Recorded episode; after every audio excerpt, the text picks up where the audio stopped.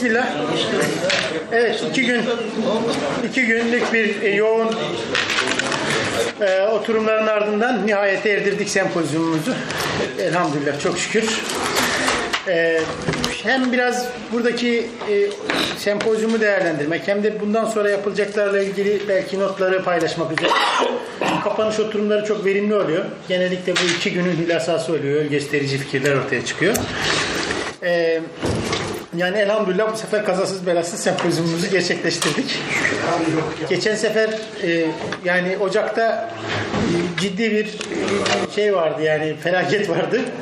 Ben hatta espri yapıyordum. Biz Cebrail'i çağırıyoruz, Mikail geliyor diye. yani e, ama elhamdülillah bu sefer gecikmeyle de olsa, iki ay gecikmeyle de olsa sempozyumumuzu icra ettik. E, 50'ye yakın bildiri olacaktı sempozyumda. E, bu e, bildirilerden e, yani vakti uymadığı için katılamayan hocalarımız oldu. Önemli bir kısmının bildirileri de elimizde. Kitapta yer alacak o bildiriler. Ayrıca geçen sefer yetişmeyen bir, bir kişiyi de bu sefer programa eklemiş olduk. Bir, bir artı bir kara geçmiş olduk yani. Elhamdülillah e, güzel bir program oldu. Şimdi bir ufak bir değerlendirme oturumu yapacağız. Herhalde en hazırı Asım Hocam. Asım Hocam'dan başlayıp böyle devam etmek niyetindeyiz. Yani gözlemler, notlar, değerlendirmeler ile buyurun hocam. Ee, muhtemelen e, en azından dinleyebildiğim tebliğler açısından söyleyeyim. Hani daha çok da üzerinde çok çalışma yapılmayan dergilerle ilgili oturumları takip etmeye çalıştım. Ee, şimdi burada en azından hem dönemle ilgili e, en azından e, söylenmeyen takım şeyleri de göz önünde bulundurmamız gerekiyor. Ali Haydar Öztürk Bey bu özellikle sözlü kültür üzerinden e, yani bilgi dolaşımının genelde sözlü kültür üzerinden olmasından hareketle bir şey söylemişti. Aslında e, 45 ile 1960 arasında inceleme e, çalışmalarının bir yandan da dönemin e, nüfus yapısı, e, köy ve şehir nüfus oranı artı e, okuryazarlık oranında mutlaka dikkate almaları gerekir diye düşünüyorum. E, çünkü e, yani 1945'te e, şehirlerde yaşayan nüfus yaklaşık olarak 19 milyon e, yani pardon e, yaklaşık olarak e, 19 milyon olan nüfusun 3,5 milyonu şehirlerde yaşıyor. 50'de 21 milyon nüfus e, bunun 3.8 milyonu şehirlerde yaşıyor. 55'te nüfus 24 milyon bunun 5 milyonu şehirlerde yaşıyor. Dolayısıyla böyle kademeli bir şekilde artış var. Yine 1945'ler itibariyle e, yani %29 olan okuryazarlık oranı 60'a doğru e, gelindiğinde %39'a çıkıyor.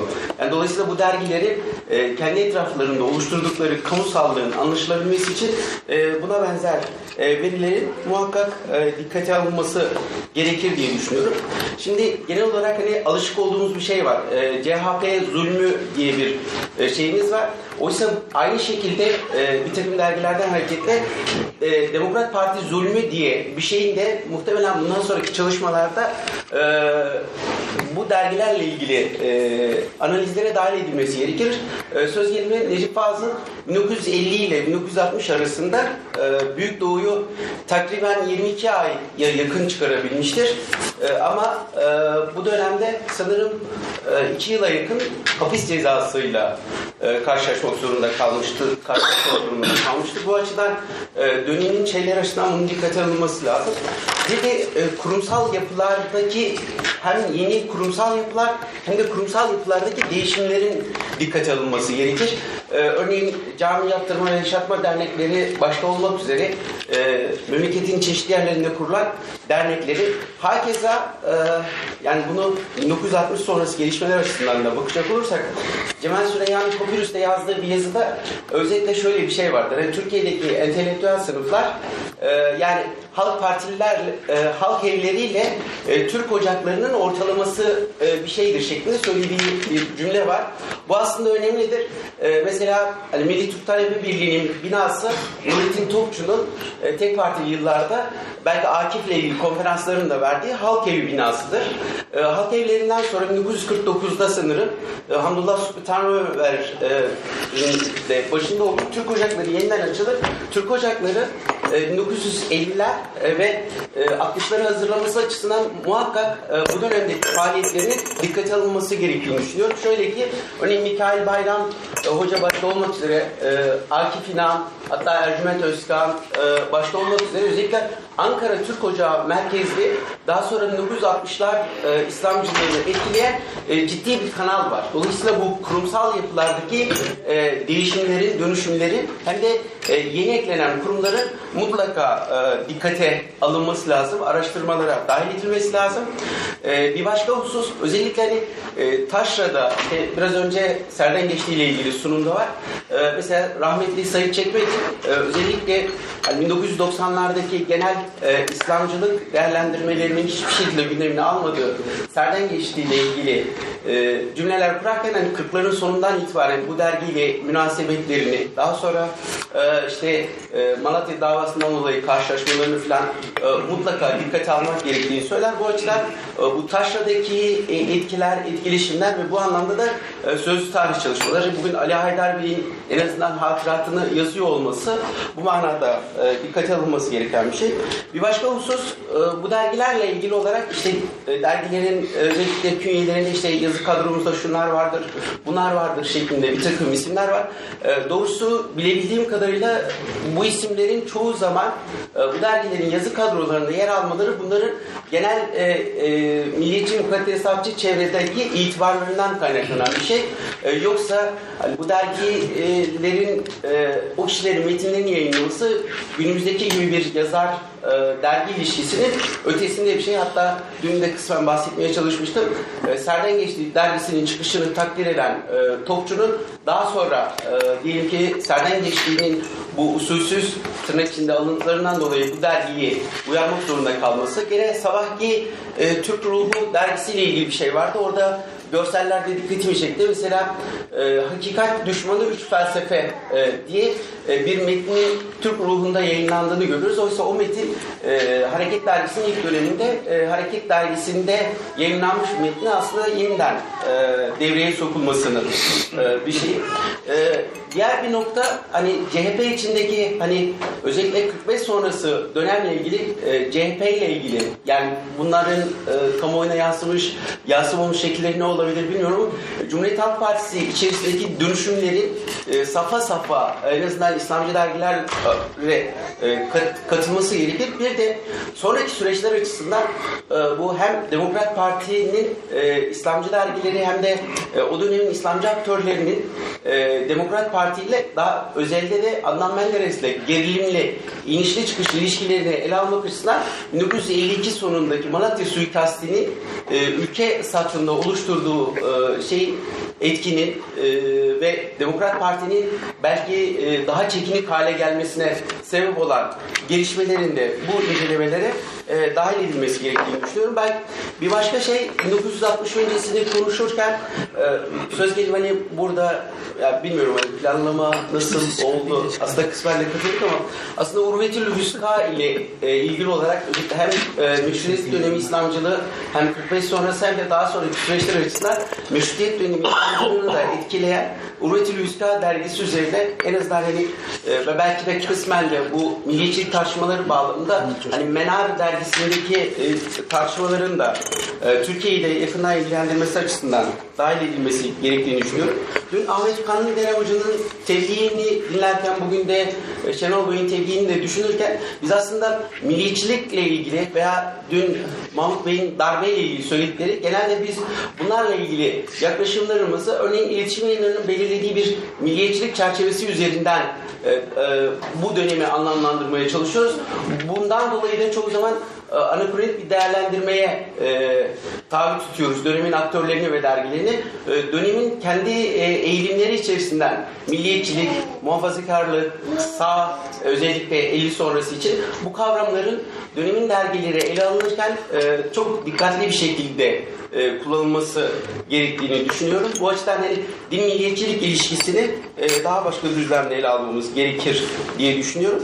Bir başka e, şey en azından görebildiğim kadarıyla mesela Muhammed İkbal ismini e, Abdullah Afgani ve diğerleri eleştirilirken hani bu dergilerde neredeyse hiç eleştiriye tabi tutulmamasının sebepleri üzerinde e, belki kısmen durulabilir.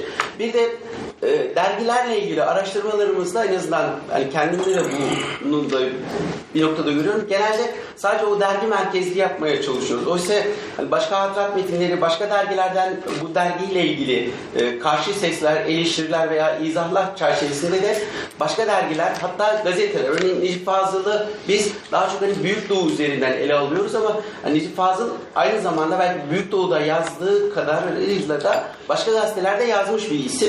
Dolayısıyla o başka gazetelerin de yani süreli yayın olarak e, bunlara bu tür araştırmalara e, dahil edilmesini e, iyi olacağını düşünüyorum. E, dinlediğiniz için teşekkür ederim. Şey bu kadar. Eyvallah. Biz teşekkür ediyoruz. Evet Asım Hocam e, sağ olsun haritayı genişleterek ana hatları dikkat edilmesi gereken hususları sempozyumdan da hareketle güzel bir şekilde özetledi. Şimdi Mahmut Hakkı Hocam'a e, sözü vermek istiyorum. E, hocam buyurun. Teşekkür ediyorum. Hepinizi saygıyla selamlıyorum.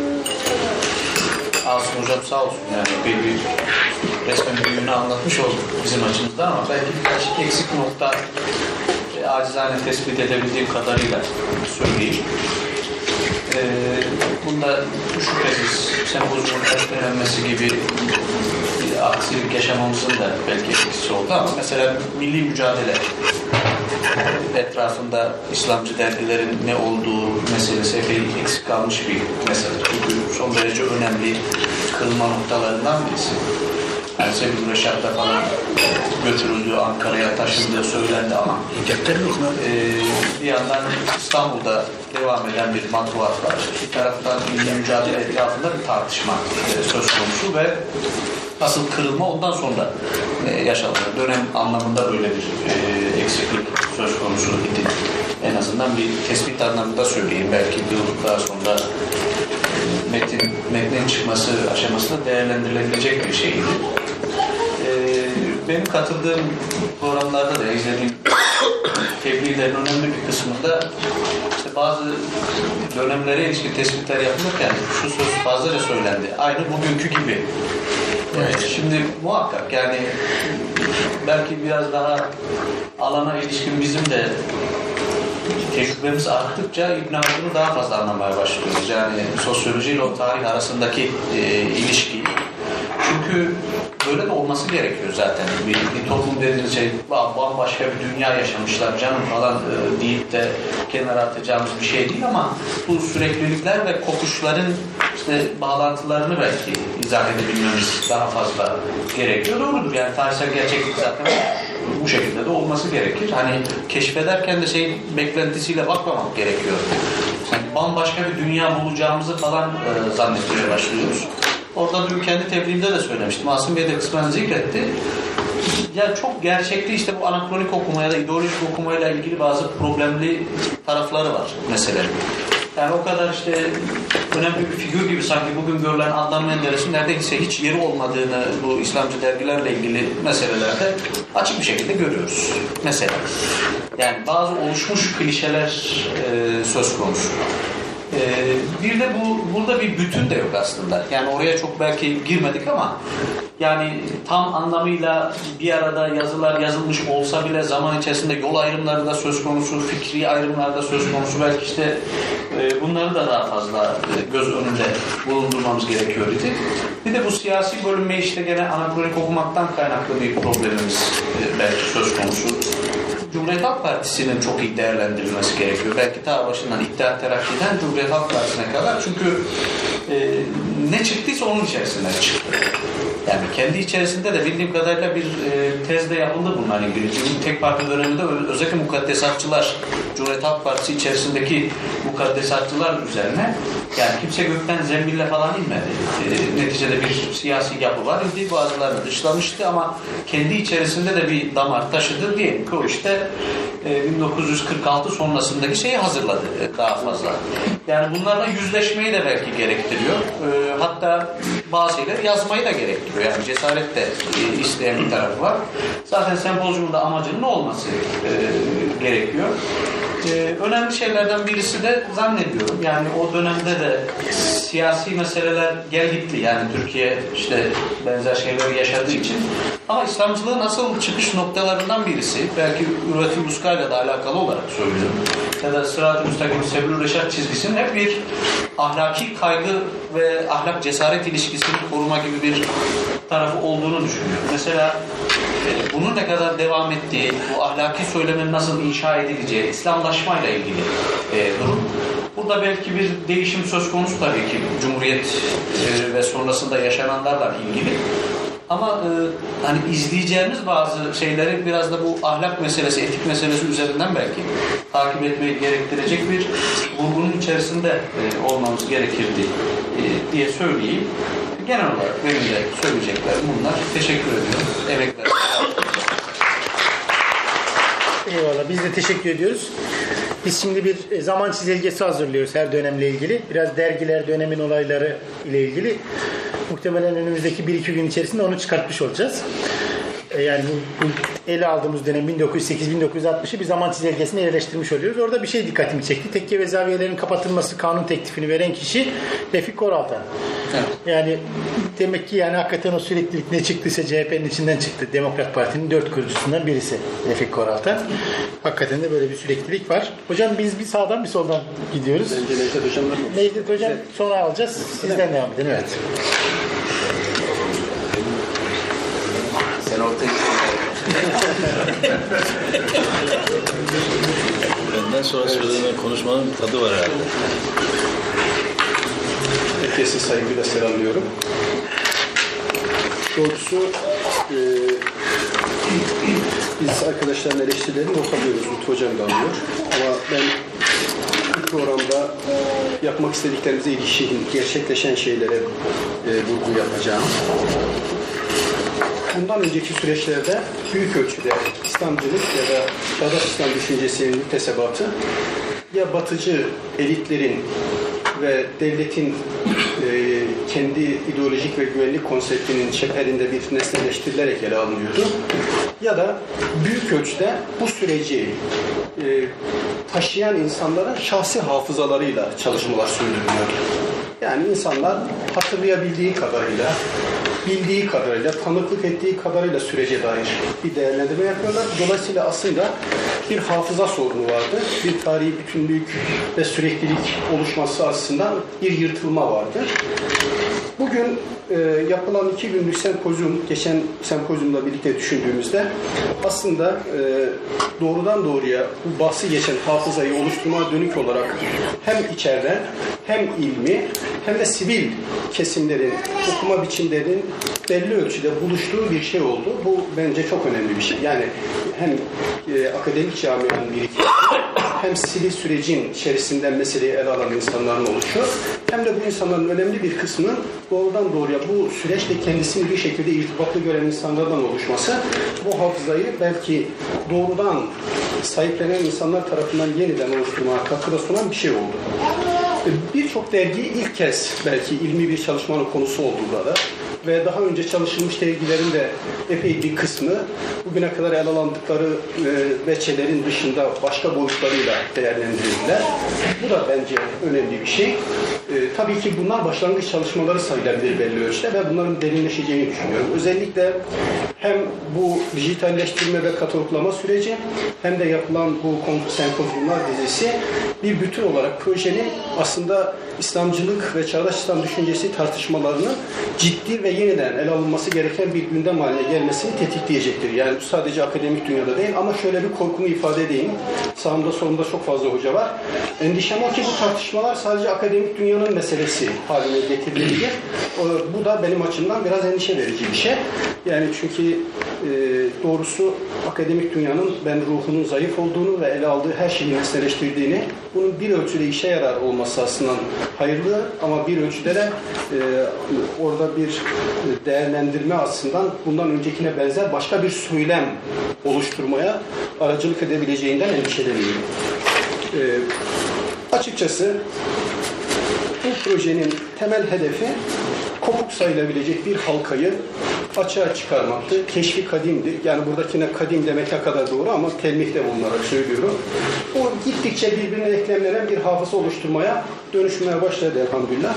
Bu yüzden ben sempozyuma katılan, tebliğ sunan, dinleyici olarak soru soran, katkıda bulunan ve daha önemlisi tabii İLEM ekibinin bu programı bugüne kadar oluşturan, taşıyan ekibin hepsine ayrıca ayrı teşekkür ediyorum.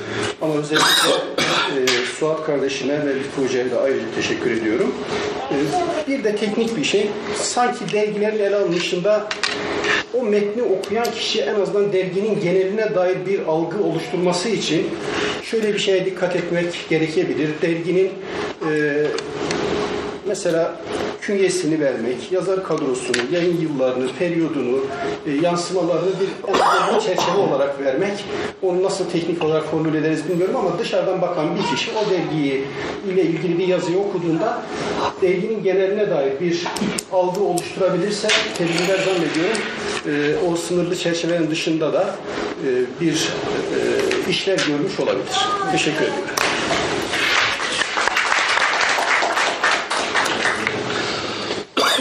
Evet biz teşekkür ediyoruz. Çok sağ olasınız. Ee, esasında birkaç dergiyle ilgili eksiklik vurgulandı. Bunlar arasından bir tanesi çok dikkat çekici. Hareket dergisinin geçen sempozyumda da olmadığı söyledi. Bu sempozyumda da yok aslında programda vardı ama yani harekete sanki bir gıcığımız varmış gibi algılanmasın. Her ikisinde de birincisinde tebliğ sunacak arkadaşımız son anda vazgeçti. Sunmadı. Ee, ikincisinde de tebliğ sunacak arkadaşımızın e, bir düğün hadisesi e, çıktı. Gerçi sonradan düğün iptal oldu ama e, yine de e, yine de tebliğ programı almamış olduk biz. Ama inşallah Yasin hocam burada kitapta yazısı olacak. Kendisi etken dönemler üzerine çalışıyor zaten. E, bazı dergilerle ilgili şöyle bir şey var. Yani bir planlama yapıyorsunuz, sempozyum planlaması. İşte A ismi B konusunu sun, sunacak diyorsunuz. Tam her şey bitiyor, sunmaktan vazgeçiyor ya da bildirisini yollamıyor ya da programı değişiyor. Dolayısıyla ikame edemiyorsunuz. Bu konular da böyle çok çalışılan konular değil. Yani zaten arayıp tarayıp ancak bir kişi e, bulabiliyoruz. Eksik olanların önemli bir kısmı da böyle. Yani aslında çok yoğun çalıştık. Hemen hemen bütün dergilerle ilgili isim bulduk ama bazıları gerçekleşmedi. Biz istiyoruz ki biraz böyle e, az çalışılan konular daha fazla gündeme gelsin. Şimdi Kurtuluş Hocam sizinle devam etmek niyetindeyim. Eğer lütfen buyurursanız söz sizin. Şimdi belki olay e, tarihe bakış biçimiyle bağlantılı bir şey.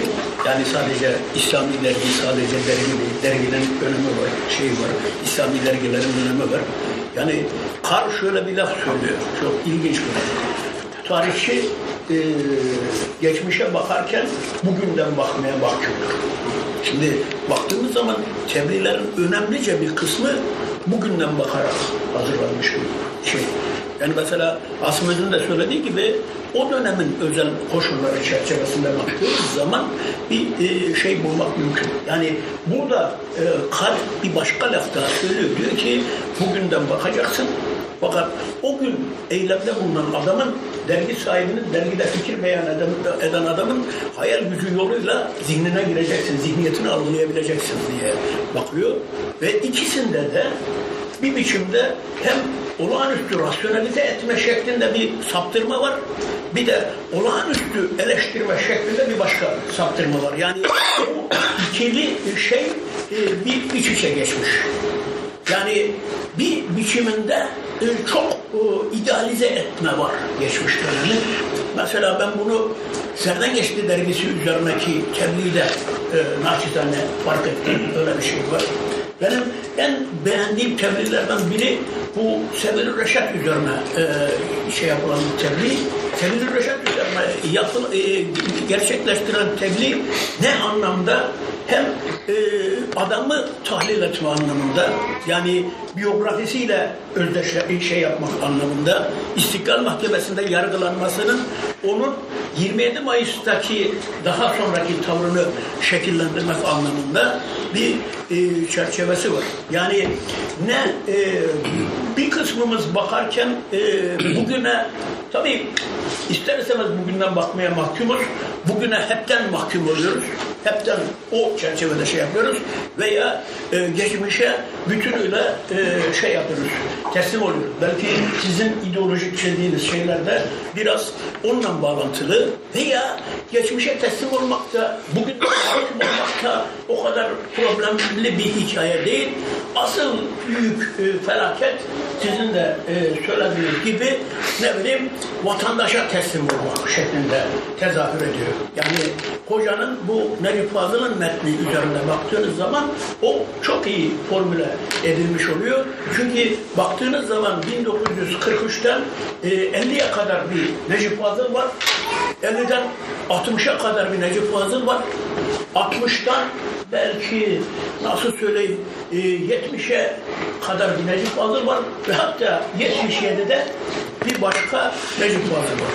Şimdi, ama bir, bir de başka bu dergiler ayrı, ayrışırken şöyle bir hikaye var. Bir adamın bir dergiye damgasını vurması var. Yani 45 ile 60 yılları arasında e, ki dergiler genellikle böyle. Yani daha sonraki dönemlerde böyle bir adamın damgasını vurduğu dergi görmüyorsunuz. Yani neredeyse yok. Yani en bereketli dönem hem İslamcı dergiler açısından hem sosyalist dergiler açısından ve hatta hem de liberal dergiler açısından belki 40'lı yıllarla 60'lı yıllar arasındaki dönem.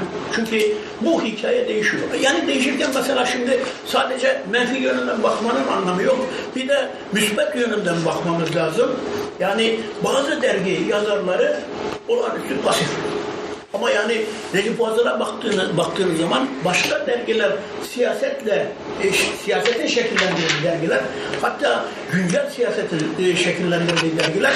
Fakat Necip Fazıl yani ne kadar değişken olursa olsun güncel siyasetin şekillendiği dergilerden ziyade belki de veya belki bununla beraber buna artı olarak güncel siyaseti de şekillendiren dergiler. Yani mesela şöyle bir baktığımız zaman hepsi hakkında müsbet menfi bir takım şeyler söyleyebiliriz ama öbürleri her zaman özne değil ama Necip Fazıl bir biçimde özne baktığımız zaman. Bir de hikaye şu, niye Büyük Doğu falan filan çok daha şey, insanın e, şeyi Türkiye'nin iklimi içinde e, kaynaşması mümkün olan bir dergi. Fakat e, Hareket Dergisi'ne baktığımız zaman Hareket Dergisi insanın böyle şey yapacağı, e, yöneleceği bir dergi değil. Mesela şimdi ben Hareket Dergisi'ni okurken 70'li yıllarda yani neyi okuyorduk? Biz Hareket Dergisi'ni okurken e, öbür yazıları okuyorduk. Yani böyle sivri, hareketli, politik yazıları okuyorduk.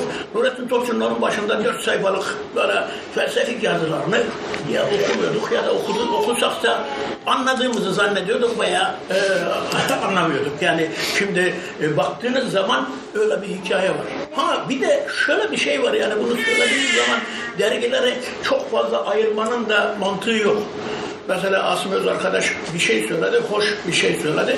Ben onu biraz daha gen- genişleterek söyleyeyim. Şimdi ne? Özellikle bu İslamcılıkla milliyetçiliğin iç içe girmesi, yani İslamcılığın aslında bir tür milliyetçilik olması, sadece yani me- mesela belli mihraklarda üretilen düşüncenin şekillendirdiği bir şey değil. Mesela bu çerçeveye baktığımız zaman soldan bakarken e, milliyetçilik son dönemde nasıl öne çıkıyorsa anlatabiliyor muyum? E, sa- e, İslami kesimden baktığımız zaman da milliyetçilik çok belirgin bir biçimde önem çıkıyor. Yani Türkiye'de İslamcılarla solcuların frekansının kesiştiği dönem yani bu hikaye buradan şekilleniyor. Yani mesela bir arkadaş bana demişti lan bu adama dedi niye ismini söylemeyeyim niye tam not veriyorsun dedi. Bana şeyi söylemek istedi. Yani bu tuhaf bir adam. Yani yanlış bir adam. Ee, Bizden değil. e, bizden değil bu adam. Niye öğüt veriyorsun bize vermiyorsun dedi. Ya dedim ben adamı bilmiyorum. Adam neci dedim. Yani e, bilemiyorum dedi. Belki o dönemin getirdiği karmaşa. Adam dedim ya İslamcı ya komünist dedim. Beni de ilgilendirmiyor dedim. Yani meseleye e, bir biçimde bir şekilde hakim adam dedim. Yani şimdi onu görüyorsun. Bu hikaye de biraz böyle. Bu hikaye iç içe geçmiş vaziyette ve baktığın zaman da zaten insanın e, kendi politik tercihini belirtmediği zaman nerede durduğunu, nasıl baktığını e, şey yapamıyorsun, e, anlayamıyorsun. Bir de bütün hikaye çok fazla uzatmayayım. 40 e, 45 50 dönemi e, e, Türkiye'de genellikle e, önemsenmemiş bir dönem. Çünkü baktığınız zaman e, 50'den 60'a kadar Türkiye'de her bir şeyin ha demin söylediğim şeylerle bir başka örnek daha var. Yani biz sivri laf edene e, meftuluz. Mesela burada e, iki toplantıda da olmayan şey ne? E, Yani bu toplantıda zaten olabilemez. Diriliş dergisi üzerine de metin yok. Yanlış mı hatırlıyorum? 40-60 arası şey 60'a kadar ya. Diriliş 60'tan Yok. sonra. Bunda da yok şimdi. Bunda olmaz zaten. İlk 60'a kadar sempozyumda bu. e, dün evvelkinde de yok. Var var evet. Var mı? Yok. Demek ki ben okurken tersinden okudum. Yani e, şey e, Sivri laflar yoktu orada o Yok. atlamışsınız. Yok doğru. O benim de şeyim ola- olabilir. Yani ne söyleyeceğim şimdi? Söyleyeceğim şeyi onun üzerine bina edeceğim. Daha Şu son söyle, söylediğimle bırakayım. Yani beyefendi uyutmadı dün akşam bizi onun için. Az daha bizi de uyutmuyordu hocam. Biz zor kurtulduk. Da- dağınık vaziyette. Ee, şimdi e, o döneme baktığınız zaman mesela soldaki adam da biz şöyle düşünüyorduk. Yani mesela evvelki dönemde Kemalizmden önce bir şey yok. Anlatabiliyor muyum? Kemalizmden önce bir hikaye yok. 60'tan sonra da 60'tan önce yazılan metinlerde bir numara yok noktasındaydık biz. Bu sadece sol açısından böyle değil, bir de İslamcılar açısından böyle. Çünkü İslamcılar da kendi gelişmiş durumlarını biraz e, önemseyerek geçmişe biraz züppece yukarıdan bakarak e, yaklaşmaya çalışıyorlar. Sabrınızı sınırlandırmadan bir şey daha söyleyip bitiriyorum. O hikayede şu. Abi biz e, çok net bir biçimde bu toplantı 10 yıl evvel olsaydı Kemalizm çok merkezi yerde dururdu. Şimdi merkezi yerde duran hikaye milliyetçilik. Anlatabiliyor muyum? Bu bizim fikri yapımızın da bir biçimde aynı tarzda değiştiğini gösteriyor. Devlet Bey'le Hatta mesela baktığınız zaman bu iletişim çevre- çevresi çerçevesinde baktığınız zaman yani mesela böyle 25-30 yaşına gelmiş genç insan seninle karşılaştığı zaman şimdi söylemiyor. Sanki sormuşsun gibi abi diyor, hocam diyor ben anti Kemalistim diyor. Anlatabiliyor muyum? Şimdi o tür lafları e, etmiyor insanlar. Şimdi bütün dert milliyetçilikle ilgili. Yani milliyetçilik e, hikayesini de bu çerçevede mütalaa ediyoruz. Bu hikaye yani Kemalizmi bir biçimde bir kenara bırakıp e, milliyetçilik üzerinde odaklaşmak İslamcılığın da solun da temel meselesi şimdi. Hatta solda Türkiye'deki şu son hikaye şey yap belirdikten sonra Kemalizm'e bir biçimde biraz daha e, sempatik bakış biçimi şekillendi. Benim söylemek istediğim hikaye şu, bu olaylara bakarken, bu olayları değerlendirirken dönem çok fazla etkili. Dolayısıyla bütün hikaye haliyle elimiz mahkum. Yani biz zaten Lütfü Bey'in söylediği gibi okuduğumuzu görüyoruz. Yani benim Sezer Karakoç'un ciddiyetinden çoğu kişi haberdar değil, şey değil. O nedenle yani görmek istediğimi görüyorum baktığım hikayede. Dolayısıyla olaylara baktığımız zaman, olayların şeyine baktı, baktığımız zaman işin negatif yönünden bakıp ya hangi yeri atlıyoruz meselesi, hangi meselenin üzerine abanıyoruz meselesinden bana göre daha önemli gibi görünüyor. Teşekkür ederim. Çok sağ olun hocam. Sizin burada olmanız iki gün aynı ortamı paylaşmamız bizim için gerçekten önemliydi. Değerlendirmeleriniz de ufuk açtı. Ee, Bilal hocamla devam edebiliriz. Buyurun hocam. Teşekkür ediyorum. Ben de hocamın dediği yerden devam ederek şunu söylemek isterim. Tabii Diriliş'in e, son ikinci defa neşriyle birlikte Sezai Karakoç hatıralarını da orada yazdım. Bu hatıraları derleyip toplayan bir arkadaşımız oldu. Ben de onların hepsini okuma imkanım oldu ama bir kitap olarak inşallah neşredilir. Buradan da onu e, söyleme ihtiyacı hissettim. Ee, o hatıralar okunursa hocam o dönemin dergileri, matbuatı hatta biraz önce Asım Bey'in sözünü ettiği Necip Fazıl'ın bazı gazetelerde yazması mesela gazetelerin hikayesini de çok güzel ele veriyor. Çok gazetelerle ilgili de çok güzel hikayeler anlatıyor. Neden yazamadı, neden yazdırılmadı onun ilgili de bir kısım mütalalar var. Ee, bir döneme tanıklık eden hatıralar olacaktır. Öncelikle şunu belirtmek isterim. İlem hakikaten e, uzmanlık kazandı iyi organizasyonlar yapıyor. Değerlendirme oturumunda iyi tarafları, pozitif tarafları söylemek lazım. Öncelikle pozitif sonra negatif taraflara geçeceğim. Hocam iyi olanları bize İyi söylüyorsunuz, olanlar. kötü olanları başkasına Evet. söyleyebilirsiniz. Şimdi güzel bir organizasyon yaptı. Hakikaten çok güzel faaliyetler yapıyor. Başından itibaren tanıtımıyla alakalı e, logosundan tutun da e, renkli hale gelmesiyle alakalı fevkalade. Ama bu, bu daha da önemli oldu. Bu sempozyumun o kar e, sebebiyle iptal edilmesi de bir lütuf. Kahırda lütfu görmek lazım. Ben Melamit sempozyumundan geliyorum. Tasavvuf dili konuşuyorum dikkat edersen.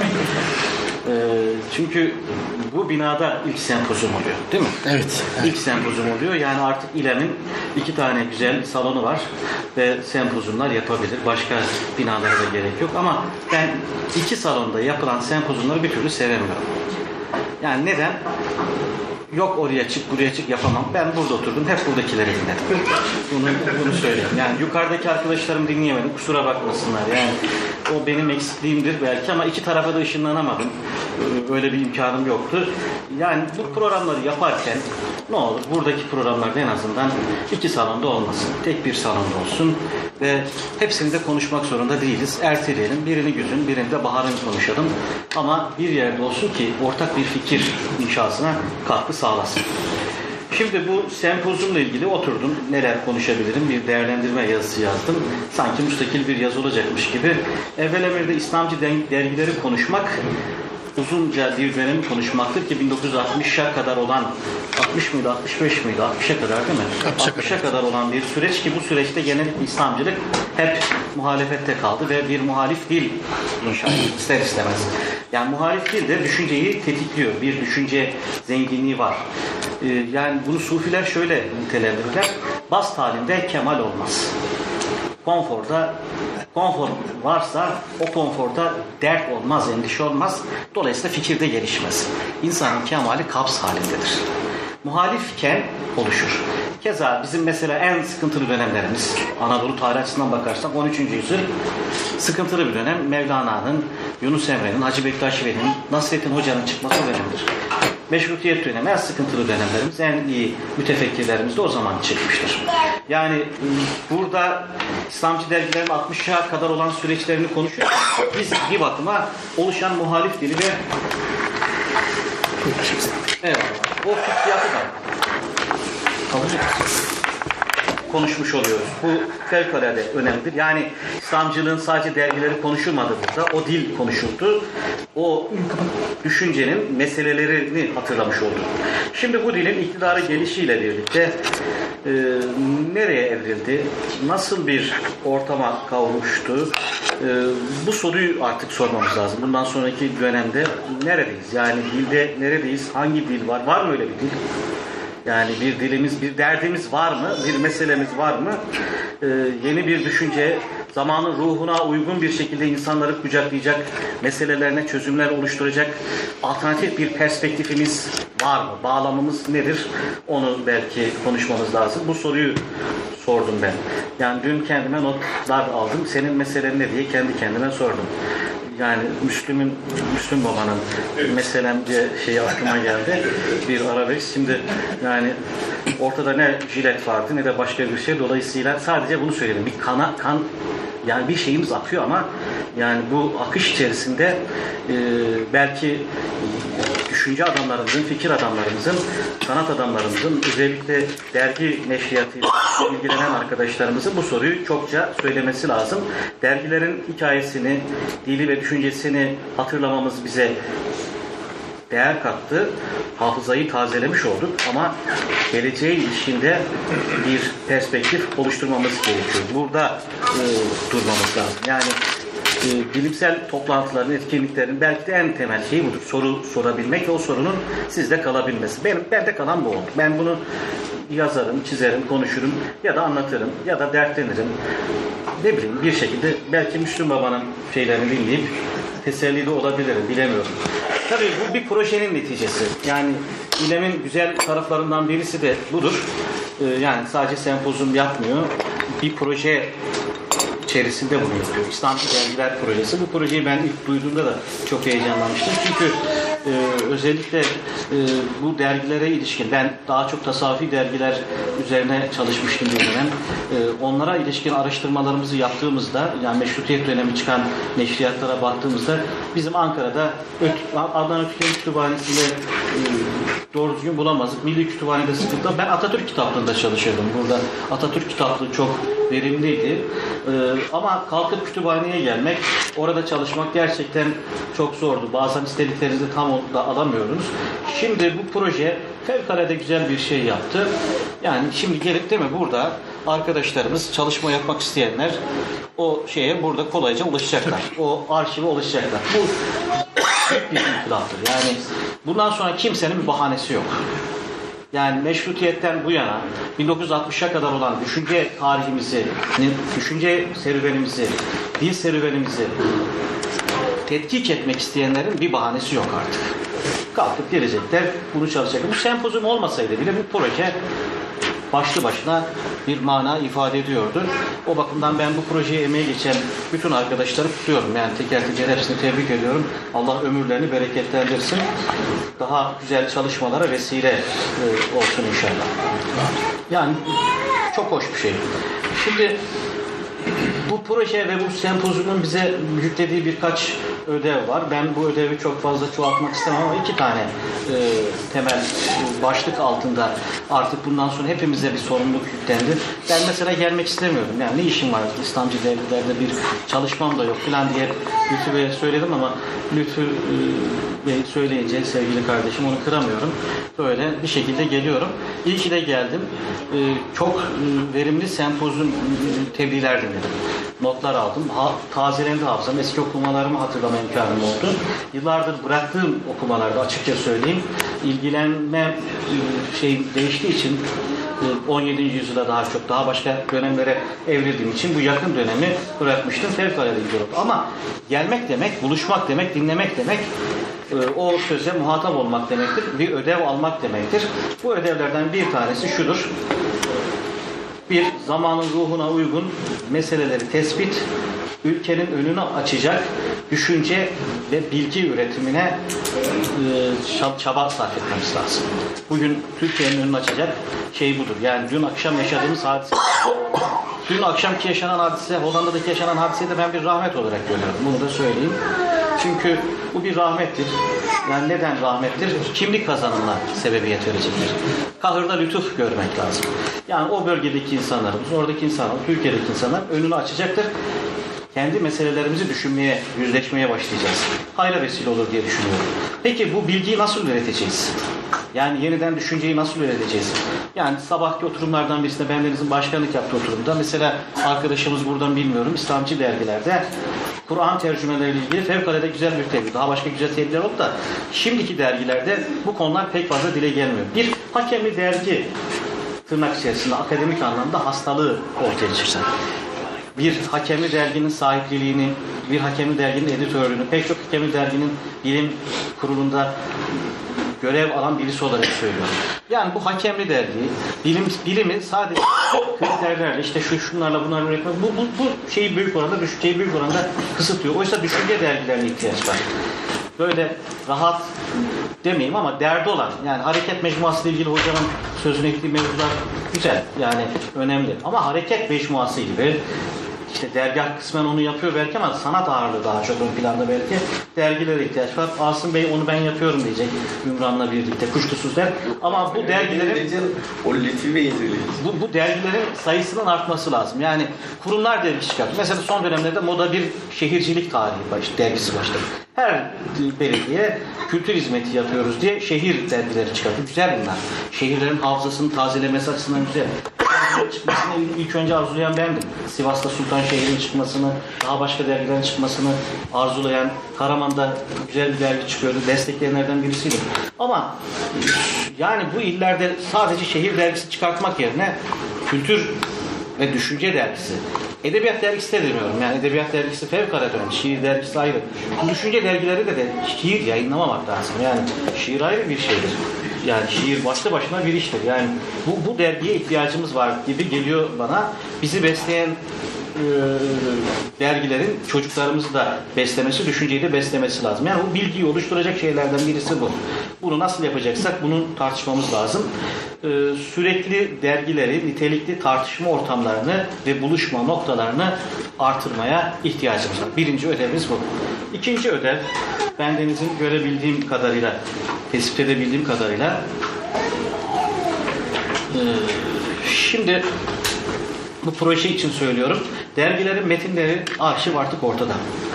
Şu anda metinlerden hareketle farklı bakışlarla, fa- farklı başlıklarla o düşünce tarihini yani birazcık e, arkeolojik kazı yaparak e, çalışmalar yapmak lazım. Yani sosyal, kültürel, siyasi, tarih perspektifi yapıldığı gibi başka açılardan da yapılabilir. E, yani bu alanlarla ilgili belki bir yüksek lisans tezlerini belki bu alanlarla bu dergilere sevk ederek ya ne bileyim araştırmalara sevk ederek genç arkadaşlarımızı e, bir şeyler yapmak lazım. Yani çünkü bahane şuydu hocam dergiyi bulamadık, şunu yapamadık, bunu yapamadık. Kütüphaneci şöyle diyor. Hayır şimdi artık 30-60'a kadar olan belli bir kesimin dergileri en azından burada. Şimdi bunlar üzerine ciddi çalışmalar gerekiyor. Bunu da özellikle akademiyede olan arkadaşlarımıza söylüyorum ki yani bilimi üretmenin, düşünce üretmenin yolu bu dergiler üzerinde ciddi çalışmaktan geçiyor. Bu çalışmaları yapalım. Ee, netice itibariyle şunu söylemek isterim. İslamcılık meselesi olan bir düşünce geleneğidir. Gelenek düşünce tarihimizde önemli bir yere sahiptir. Göz ardı edilmeyecek kadar mühim bir gelenektir. Bu geleneğin günümüze de ışık tutacak sorunlarını çözmeye niyetli bir kaynağa, menbağa sahip olduğu aşikardır. Bu cümleleri özellikle söylüyorum. Bir daha söylüyorum. Baştan söyleyeyim hocam. İslamcılık meselesi olan bir düşünce geleneğidir. Bu gelenek düşünce tarihimizde önemli bir yere sahiptir. Göz ardı edilmeyecek nitelikte bir gelenektir. Bu geleneğin günümüze de ışık tutacak sorunlarını çözmeye niyetli bir menbaa sahip olduğu kanaatindeyim. Bu aşikardır. Bu sempozyum bunun böyle olduğunu bana gösterdi. Ben kendi adıma söylüyorum. Bilmiyorum. Belki dostlara da göstermiştir. O bakımdan herhangi bir komplekse kapılmadan memleketin ihtiyacını İslami perspektifte o perspektifte bakıp o geleneğe yaslanarak çözme çabamızın olması gerekir diyorum. Hepinizi muhabbetle selamlıyorum. Hay ağzınıza sağlık. Teşekkür ediyorum. Ee, son olarak da Necdet Hocam'a e, sözü bırakıyorum. Kendisinin değerlendirme, eleştiri ve önerilerini istiyoruz. Buyurun hocam. Teşekkür ederim Sayın Başkan. Ben öncelikle e, bu sempozyumu düzenleyen hatta daha önceden e, bu projeyi tasarlayan ekibi kutlamak istiyorum. Gerçekten çok verimli bir e, çalışmaya tanıklık ettik. Bunun arkası geleceğini de düşünüyorum. Dolayısıyla e, İslamcı dergiler konusunda e, gerçekleştireceğimiz her çalışmanın bizim arkayı sağlama almak konusunda bize katkılar sunacağını e, sanıyorum. Öyle düşünüyorum. Ve pek çok açıdan e, tebrik edilecek, kutlanacak boyutu var. Bir kere e, burada ilk oturumda da dile getirdim. E, cenaze töreniyle e, müzeye kaldırma ya da arkeoloji çalışması yapma arasında gidip gelen bir bakış tarzımız oldu.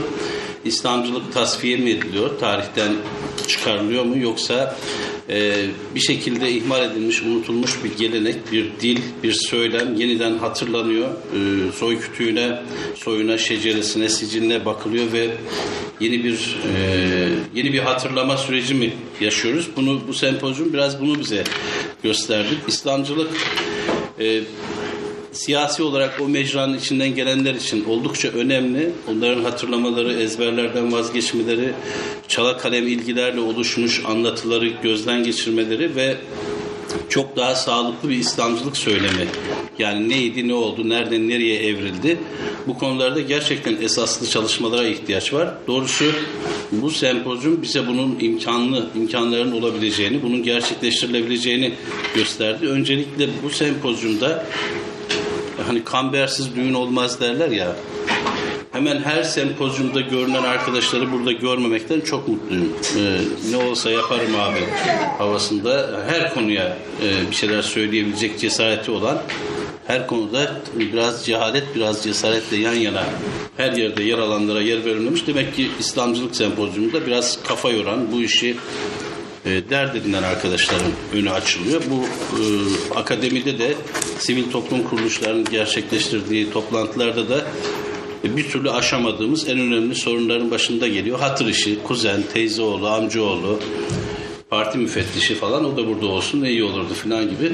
Ben o kontenjandan değilim yalnız onu. Siz bu alanın uzmanları mısınız hocam? Lütfen. Yani parti deyince aklıma birden bire kendim geldi. Siz başbakanlık kontenjanından çağırıyorsunuz. Çok teşekkürler.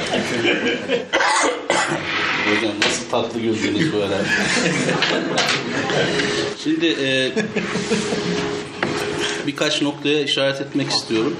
Bu çala kalemlikten söz ederken e, bu konularda kafa yoran birisi olarak İslamcılık konusunda Tarık Zafer Tuna'ya, Çetin Özek, Ruşen Çakır, birkaç medyatik aktör. Bunun dışında soğukkanlı bir şekilde konuyu ele almamıza fırsat veren ne yazık ki çok fazla e, imkan yok. Yani İslamcılık dediğinde kim, kim İslamcı dediğinde ortada kimse yok. Ama e, İslamcıları toplayın dendiğinde hepimizi topluyorlar. Yani garip, garip bir şey yani.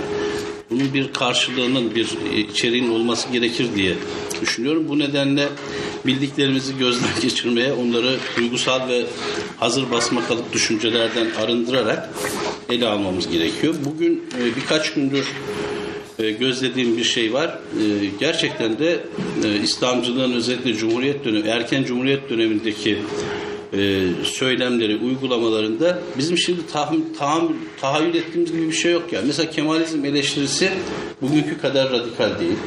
Böyle çok baskın değil. Bu Kemalizmi affetmek, himaye etmek, ona bir alan açmak için söylenmiş bir şey değil. O dönem kendi yani bu süreci bizzat yaşayanların dilinde Kemalizm aile içi bir tartışma olarak değerlendiriliyor. Öyle değil mi? Evet. Aile içi bir durum gibi gözüküyor. Milliyetçilik konusu böyle bir hısım akraba ilişkisi gibi gidiliyor, geliniyor falan. Böyle çok doğrudan şamanist ilgiler olmadıkça çok ağır e, tazikli milliyetçi söylemler dile getirilmediği sürece Türklükte, Arnavutluk'ta, Araplık'ta böyle himaye edilebilir bir dil akışı içinde e, konuşuluyor. E, bugün Kurtuluş Hocam söyledi, onun üzerinden gideceğim. Bugün niye İslamcılıkla milliyetçilik arasında bir kontak kuruyoruz. Yani bugünü geçmişten kurma arzumuzdan kaynaklanıyor. İşte bugün bir şey var, bir koalisyon var. Milliyetçilerle İslamcılar arasında bir yakınlaşma var. E bu Kabilela'dan bir böyleydi demek de kar dememiş böyle bir şey ama önemli bir şey. Yani geriye doğru kendimizi bir daha kurmak öyle bir şey. Öyle bir durum. Ben e, İslamcılığı güncellemek isteyenler, İslamcılığa merak edenler, merak saranlar, araştırmacılar, İslamcılığı gözden geçirmek isteyenler, onunla hesaplaşmak, onu sorgulamak isteyenler için bu sempozyumun ve bundan sonra vaat ettiği adımların çok e, yararlı olacağını, verimli olacağını düşünüyorum. Benim tabii de duygusal birkaç şey söylemek istiyorum. En büyük sorun geçmişi idare etmek. Yani bize geçmiş diye gelen bir bagaj var. O bagajı nasıl idare edeceğiz? Onunla nasıl idare edeceğiz? Ve onunla nasıl yaşayacağız? Şimdi e, nostalji dediğimiz şey e, hiçbirimizin yabancı olduğu bir konu değil. E, birkaç on yıl geride yaşayanlar olduğunu biliyoruz. İçimizde aramızda var böyle arkadaşlarımız ama birkaç on yıl ileride yaşayanlar da var. İleridekine uçuk deniyor. E, geride yaşayanlara da başka kavramlar kullanılıyor. Bizim bunu bugün e, iyi değerlendirmemiz lazım. Yani bohçamızda, çıkınımızda bir geçmiş var. Bu geçmişi e, idareli kullanmak, e, sağlıklı bir şekilde tüketmek zorundayız. Orada yaşama imkanımız yok. Yani istesiniz de bugün Sevgili Reşat hatta yeniden çıkıyor gördünüz mü yeni var. arkadaşları üzmek istemem ama yani keşke o hatırayı orada bırakıp onunla oynaşmasalardı yani. Çünkü bir hikayesi var ve hikaye kapanmıştır. Tekrar onu kalp masajıyla uyandırıp tekrar tekrar onu e, makineye bağlamanın bir an- anlamı yok değil mi? Makineye bağlamak desek duyarsa bir kızar mı acaba Sezgin Reşat'ı çıkaran arkadaşlar? Abi belki de saygıdan çıkarıyor. Son olarak biz e, bu sempozyumların en güzel taraflarından biri belki buradaki arkadaşların çoğu bu güzelliği yaşayamadı ama akşamları yapılan muhabbet. Biz akşamleyin bu binanın en güzel katında bir araya geldik. E, biraz memleket kurtardık. Birbirimizin memleketi nasıl kurtardığını gördük. Hani bu birikimli, donanımlı arkadaşlarımızın dünyaya bakışını yakından gözleme imkanı bulduk. Sonra yetinmedik bir de otelde en son otel görevlileri bunların kalkacağı yok diye bize bedavadan çay ısmarladılar. Bu yöneticinin hediyesi diye artık kalkın yani anlamında. Ama böylece bir, birbirimizi yakından tanıdık. Hani böyle akademik çalışmalarda hayranlıkla birbirimizi takip ediyoruz ama biraz da dokunmak gerekiyor. Neyin nesidir, nereden geliyor, nerede? Biz Kurtuluş Hoca da bize dokunmuş oldu tabii akşam. Hepinize saygılar sunuyorum. Hayırlı olsun. Ee, salondan arzu edenler varsa çok kısa onlardan da değerlendirmeler alabiliriz. Ee, yoksa kapatacağım. Evet. Ee, birkaç notla birlikte ben de e, kapatmak istiyorum. Ee, bu projemizin amacını tekrar hatırlatayım. Yani biz e, ne mezar kazıcılığı ne arkeoloji yapma niyetindeyiz. Biz e, bir şekilde e, bu birikimi ortaya çıkarıp bugün yeniden e, üretme e, peşindeyiz. Açıkçası e, temel hedefimizde e, İslami hassasiyetlerle, İslamcı duyarlılıkla üretilmiş bir fikriyatın Türkiye için çok elzem olduğu e, yönünde. Bizim bütün bu malzemeyi ortaya çıkartma gayemiz de e, bundan ötürüdür.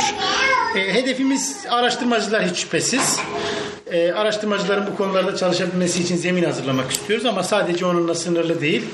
Aynı zamanda kültür tarihçileri, aynı zamanda e, siyaset bilimciler, aynı zamanda güncel e, çalışmaları yöneten kişilerin, yönetip yürüten kişilerin de beslenebileceği bir kaynak olmasını arzu ediyoruz bu arşivin. E, ve ümit ediyoruz ki tekrardan e, bu birikim açığa çıkacak ve bunun üzerinden yeniden bir takım e, inşalar gerçekleşecek. E, İDP.org.tr adresinden e, 1960-1980 arası e, database'i, e, veri tabanını tarayabiliyorsunuz. E, kullanışlı bir veri tabanı. Burada e, rahat bir şekilde verilere ulaşmak mümkün. E, önümüzdeki bu ay içerisinde 1908-1960 arasını da e, yükleyeceğiz. Bu sefer e, önemli oranda tam metinleri de, pdf'leri de burada kullanıma açmış olacağız. Biraz daha e, rahatlatacak e, kullanımı, araştırmayı ve e, inşallah bu şimdiden daha bir yıl içerisinde akademik çalışmalarda sayıca çok ciddi artış oldu. Bundan sonra da olacaktır. Ümit ediyorum ki Vahdettin abinin söylediği gibi bir nesneleşmeye değil, bir yeniden e, dirilişe e, vesile olur bu. E, bu anlamda hemen e, bu sempozyumdan sonra e, hızlıca metinleri yayma hazırlayacağız. Öyle ümit ediyoruz ki önümüzdeki birkaç ay içerisinde metinlerin çünkü önemli bir kısmı geldi elimizde. E, üm- öyle ümit ediyoruz ki birkaç ay içerisinde kitap olarak yayınlamış olacağız bu metinleri. Bu, bu çok ciddi bir kaynak oluşturuyor tarihe e, dair. E, aynı zamanda e, yine hemen durmadan 1980 sonrasına da geçiş sağlayacağız.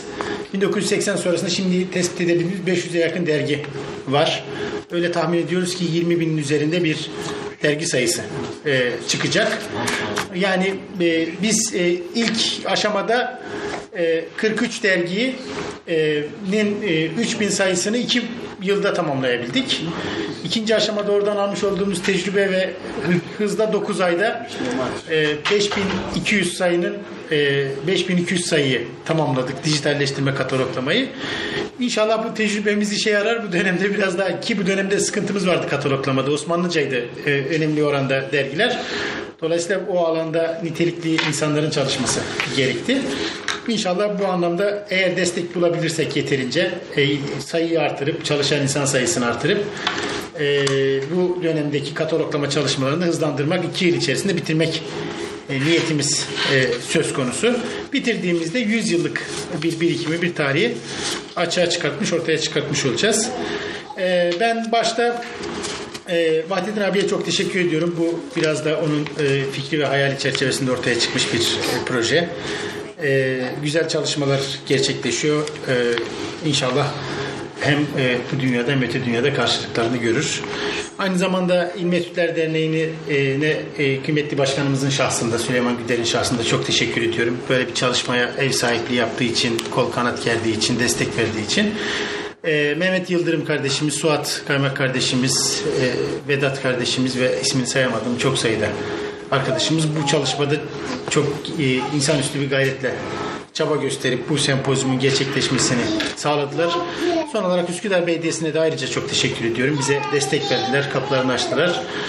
Ee, sizlere de ayrıca araştırmacılarımıza, e, tebliğ sunan hocalarımıza çok müteşekkiriz. Gerçekten onların e, o birikimlerini cömert bir şekilde paylaşmaları olmasa bu sempozyum ve belki Necdet Hocam'ın söylediği eş dost sempozyumu gibi olabilirdi. Bu anlamda çok ciddi bir şey oldu. Çok ciddi bir katılım e, oldu. E, her bir tebliğ o alandaki uzman hocamız tarafından, uzman isim tarafından sunuldu. Bu da derinliği artıran bir şey. E, tebliğcilerimizden bazılarına ayrıca teşekkür ediyorum. Sadece bir tebliğci olarak değil aynı zamanda sempozyumun organizasyonuna da hep katkı yaptılar. Kamil Büyüker hocamız, Yusuf Turan Günaydın e, abimiz ve e, Asım Öz kardeşimiz bu hususta bize hep e, şu dergiyi iyi sunacak kişi var mı E, yok dediğimizde yani bizimle birlikte arayıp tarayıp o dergiyi sunacak isimleri bulmada çok destek verdiler.